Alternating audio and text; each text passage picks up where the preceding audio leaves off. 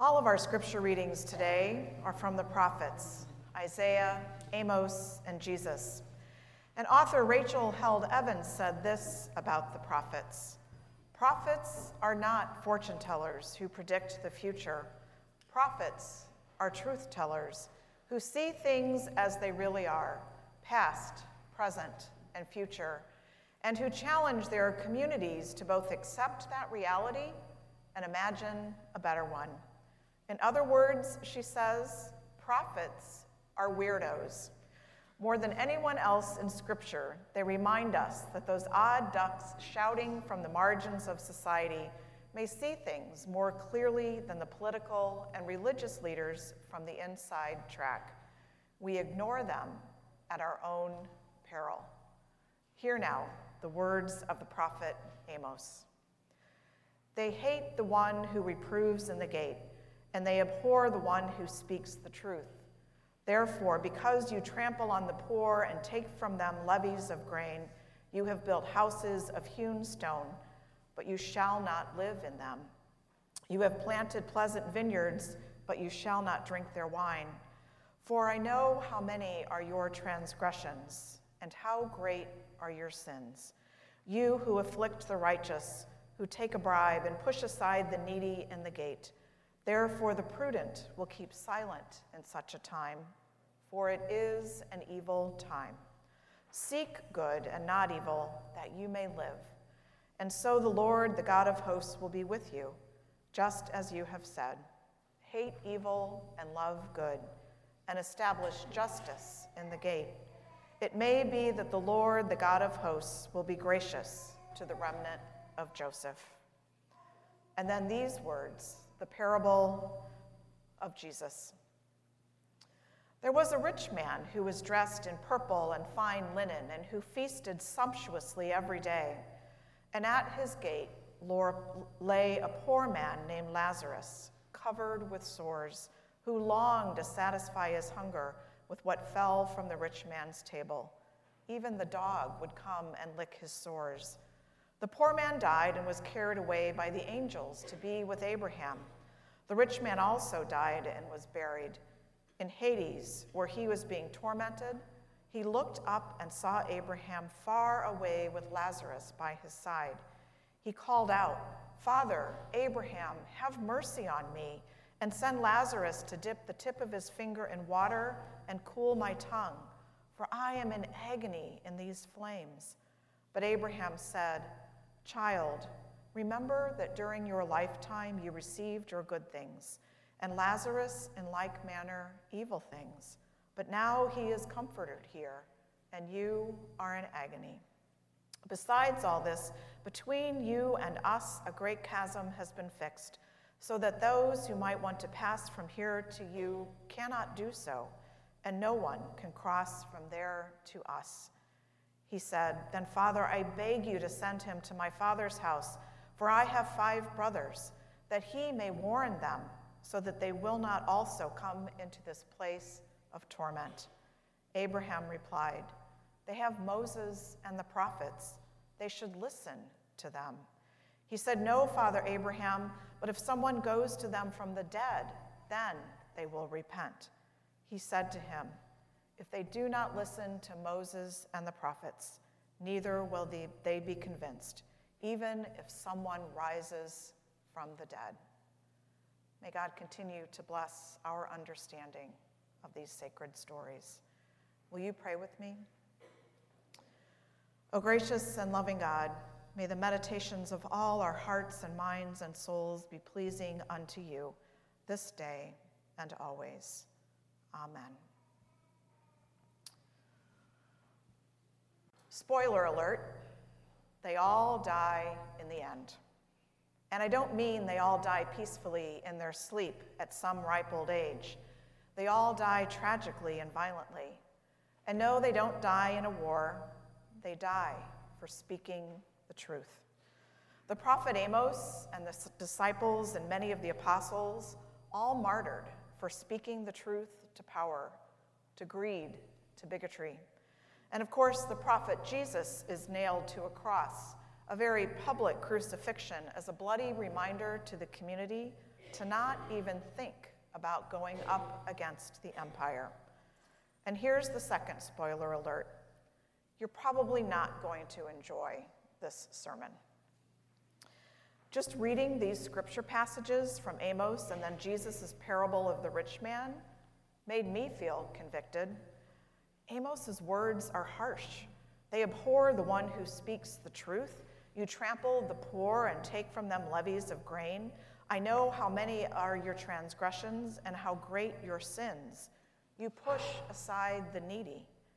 And Jesus' parable of Lazarus and the rich man, the message hits home a little too close. The rich man lived in luxury, ignoring the man at the gate. Lazarus, who sat waiting for crumbs to drop from the rich man's table, covered in sores, ignored, and famished. And yet, when Lazarus dies, he finds himself in heaven in the arms of Father Abraham. Can you imagine his relief, his joy? But the rich man's fortune has changed. He finds himself in hell, tormented by the flames, and perhaps even more tormented to see that Lazarus has been saved. The first will be last, and the least of these will be first. The rich man pleads for mercy, and when he realizes he's not going to get it, he begs Abraham to send a warning to his brothers, insisting that surely a message from the dead will cause them to repent of their selfish ways before it's too late. But Abraham scoffs and reminds the rich man that the prophets and Moses had spoken for years about what is right and just in God's kingdom, and they had ignored their prophecy. These are the words of prophecy that, like the rich man's brothers, we want to ignore. These are the passages that make us afraid to actually show up for Bible study. These are the passages that we try to put into historical context to somehow soften the blow. These are the passages we wrestle with and conclude maybe a bit too simply well, yes, of course, we should take care of the poor. And maybe we do. And maybe we look away. Maybe, like the rich man, we pass by Lazarus at the gate every day and look away because he's just too pathetic to make eye contact with. Maybe we start going in the back entrance to completely avoid any contact at all. Maybe we move to another part of town where there are no Lazaruses and build a bigger gate. Maybe we choose our routes carefully when we leave our community so we avoid those sad, dilapidated neighborhoods where all those Lazaruses live. And the rich man goes to hell, and the Lazaruses of the world sing with the angels in heaven. Well, rarely do I read the Bible literally. But what if I'm wrong? What if these stories are true? Now, I believe the stories of God and Jesus' unconditional love for me. I take that literally. But what if these stories are also true? Well, if they are, just like the rich man, I'm going to hell. And I don't think I'll be alone. I told you you wouldn't like this sermon. Well, Baptist preacher and human rights activist Allison Robinson once said, I am a Christian because I don't always know if the story is true, but I choose to live my life as if it were. I choose to live as if things that Jesus died for were worthy of God's sacrifice and therefore worthy of mine. So it begs the question, doesn't it? Even if we don't believe these stories are to be taken literally, what if we lived our lives as if they were true?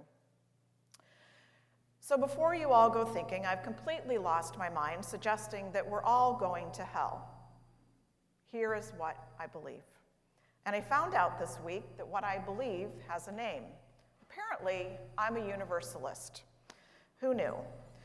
That's the term used for people like me who believe that if there is a heaven, if there truly is life after death in the arms of our loving God and Jesus, we're all going. Did you just sigh a little bit of a sigh of relief? Yeah, a little bit. I can see it on your faces. Sinners and saints alike, I believe we're all going. And as the prophet Isaiah said, return to the Lord for mercy, for God will abundantly pardon. That's how big I believe that God's love for us is, and how liberating Jesus' life, death, and resurrection is for us all. And when I tell people this, they say, well, you know, what about those really evil people like Hitler? Surely Hitler didn't go to heaven. And I say, then where does God draw the line?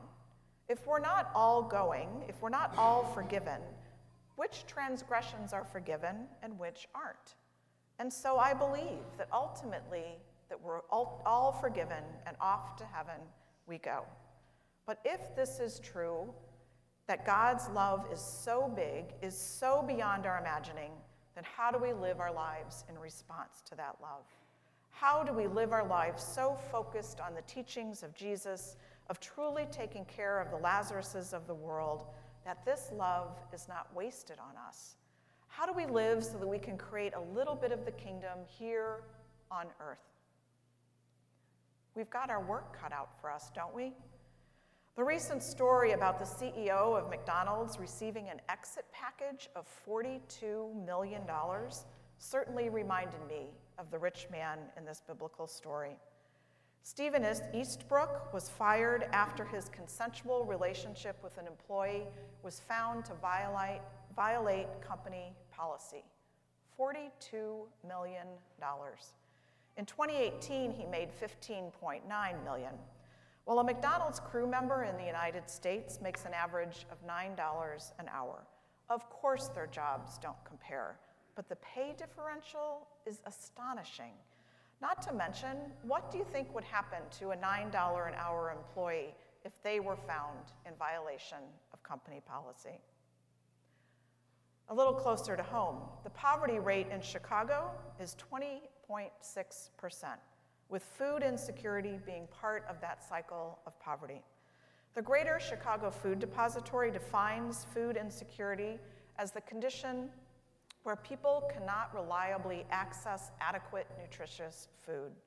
Lack of financial and other resources can cause food insecurity. Hunger is what you feel when you don't have enough to eat. Food insecurity is the set of circumstances that prevents individuals from even having access to food. Their research shows that 1 to 5% of the population of Western Springs is food insecure.